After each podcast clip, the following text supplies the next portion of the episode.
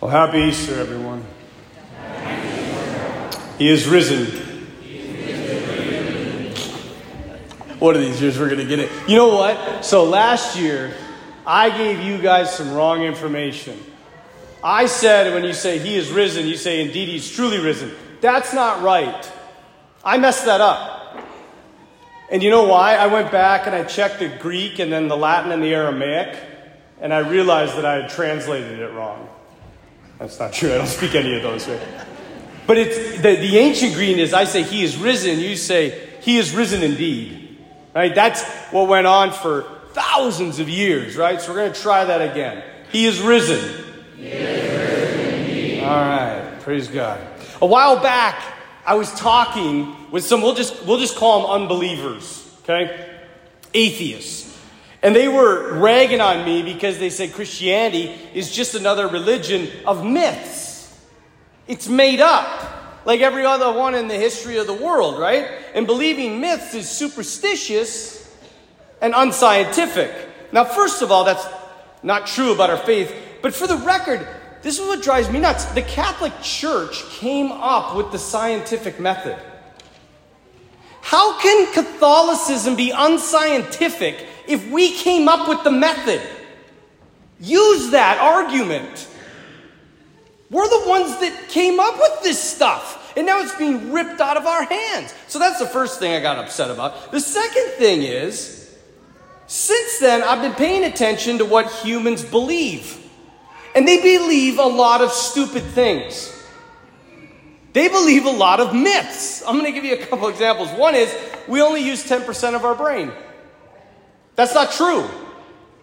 We actually use quite a bit of our brain. Except men. Wait. Except men, please stop laughing. Except men when they're doing nothing. They had they did an actual neurological study on this and they told men to think about nothing, and they had just enough brain energy to keep their heart beating, and they were breathing. That's real. That was a real study. So, men, we can get down to 10% when we really want to shut her down, okay? Two, here's another one. If you go swimming after you eat, you'll get cramps, muscle cramps. Not true. That's not true. My mom lied to me. I could have been swimming for hours that she took away from me. A penny dropped from the Sears Tower would kill a person if it hit him in the head. Not true. Physicists say it would feel like getting flicked on the forehead. If you touch a baby chick, the mother hen will abandon it. Not true. In fact, scientists are debating if chickens can even smell. It's not true. Here's one I believe for sure because of my father. Twinkies never expire. I believe that Twinkies could be eaten 50 million years after they were made. Actually, the FDA has a shelf life of them for 25 days, which my dad would never let a Twinkie go that long. These are just a few, right? But our faith is one that is not based on myths, and I can prove that to you. Outside the Gospels, there is documented evidence that Jesus not only was a real person, but rose from the dead. Did you know that? Outside of the Gospels. St. Peter says in the Acts of the Apostles, We did not devise clever myths for you to believe. We actually saw this. We saw the empty tomb. We saw the resurrected Jesus. He was dead. We all saw that and then we saw him alive. I'm not sure if you've seen the movie Risen. It's a good movie to watch during the Easter season. But in there, there's this Roman soldier who was at the crucifixion, right? And then he sees the resurrected Jesus, and he has this line that I just love. He says this, and I think a lot of people would have said this during the time of the Easter events. He says, I have seen two things which I cannot reconcile a man dead without question, and that same man alive again. First, I want to establish a fact tonight. Before we talk about the resurrection, Jesus was a real person. If anybody tells you anything different, they're lying to you. He was not made up, he was not a myth. He is documented in Christian sources, pagan sources, and Jewish sources.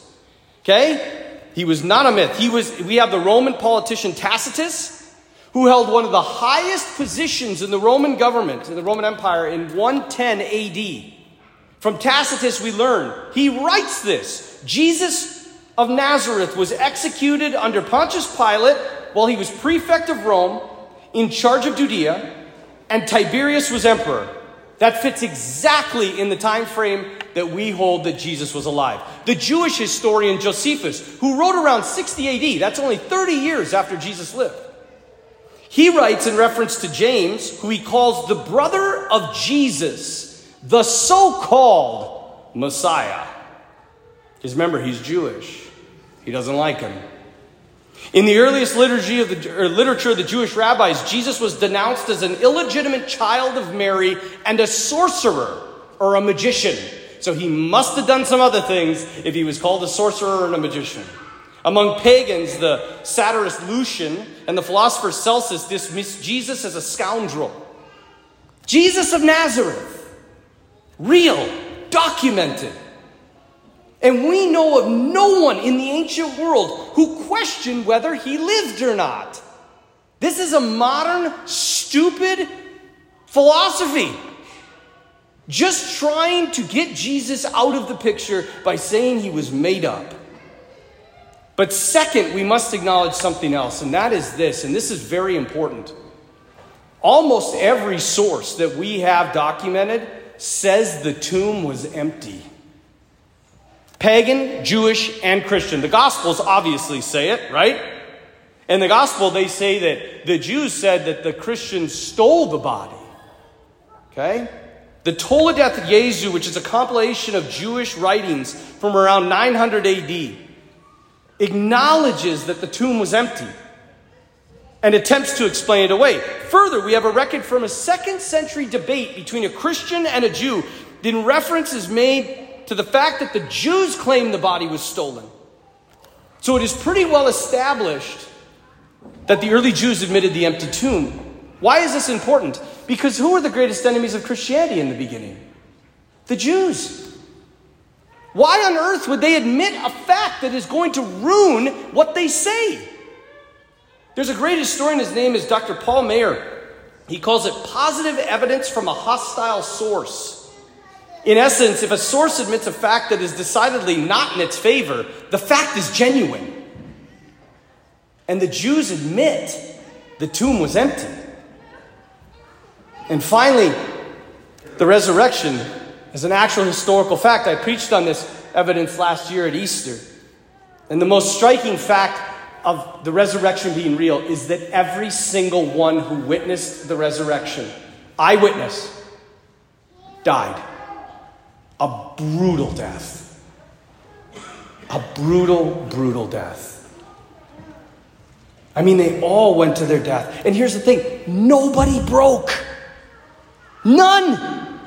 None of them said, oh, wait, we were kidding. We did steal the body. Somebody sent me this little video a couple days ago, and it's about Peter, right? And he gets around and he's, it says how most of the world think Christianity started. And Peter's like, all right, guys, Jesus is dead. We all know that, but bear with me. I got a plan, all right? Here's the deal we're going to steal the body and tell everybody that he, he rose from the dead. And the apostles like, good idea, Peter, right on. We're with you. I'm picking up what you're laying down. And he's like, and then what's going to happen? And Peter's like, oh, it's going to be great. We're all going to be brutally murdered. And all the apostles are like, what? Like, do, do we get any money or power? And he's like, No, no, no, that's the best. We don't get anything. They're just going to kill us all. It's the dumbest thing. Unless they really believed it. And they really believed it because it really happened. Jesus Christ is alive today as he was 2,000 years ago. The resurrection is a fact, but more than just being true, it means that life has meaning and that this isn't the end. The resurrection means there's a destination, an answer to life's problems. But you, you, all of you here, have to appropriate the resurrection in your life. You have to receive it. God is giving, He's pouring it out. You have to receive it. I guarantee that every person in this church has experienced obstacles. I guarantee that every person in this church has experienced suffering. Every person in this church has experienced loss, heartbreak, and betrayal. Every person in this church has experienced suffering after suffering, obstacle after obstacle, loss after loss. And if the resurrection isn't real, the whole world is nothing more than that suffering, pain, loss, one rejection after another, until the ultimate end, the greatest enemy robs us of everything we love. We can pretend that this life is great, fun, exciting, vacation after vacation. Ultimately, it's not. It's hard. And it gets harder and harder and harder. And most people cover it up. Most people show a good face. Almost everybody is suffering terribly. At least with something. Some have a few things, some have a lot. Suffering's real, but the resurrection's real. And because of that, everything means something. Every joy, every love, every promise that you've ever made means nothing if the resurrection isn't real. But if it is, everything changes. Imagine what it would be like to live without this truth of the resurrected Jesus. This is why the world is so lost, anxious, depressed, because they have no faith. They have no hope. And with no hope, there is no meaning, which is absolutely debilitating to the human person. We need to believe in something. We want to believe in something greater than ourselves. What we celebrate tonight in this church changes everything. Now, I know that there are some people in this church, there's going to be a lot more probably tomorrow, because usually the hardcores come tonight. Because we're only halfway done, folks. I hate to, hate to break it to you.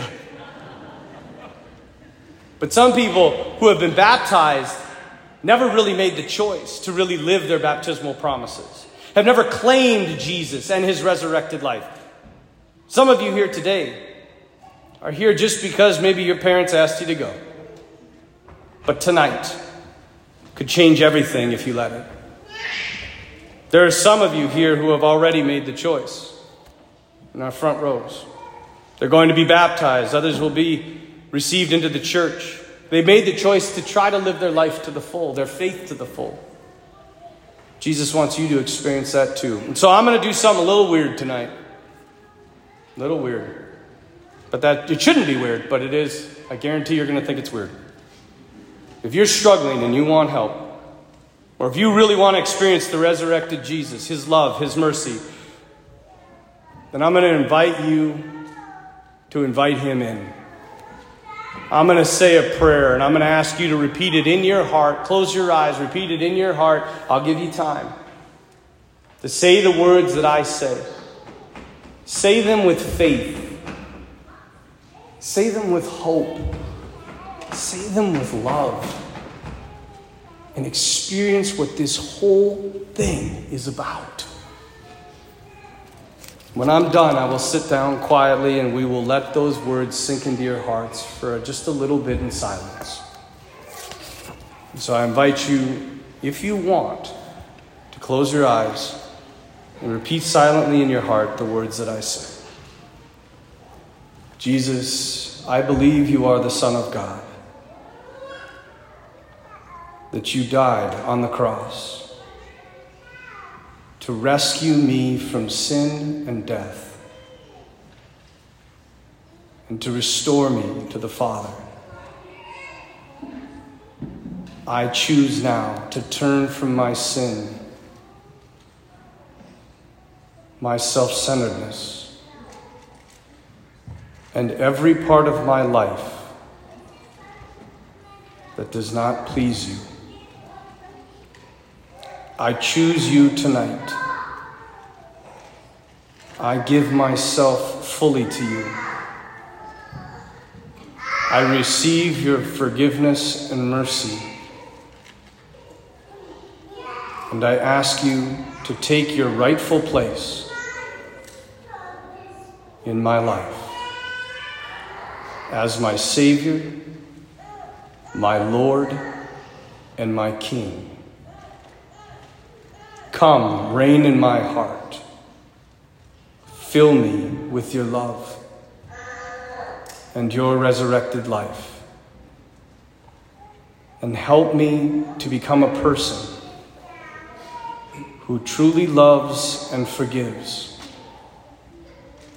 and surrenders to your will. I have not lived my baptismal promises as well as I should.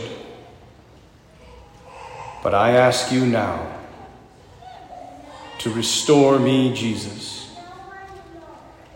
Live in me. Forgive through me. Love through me.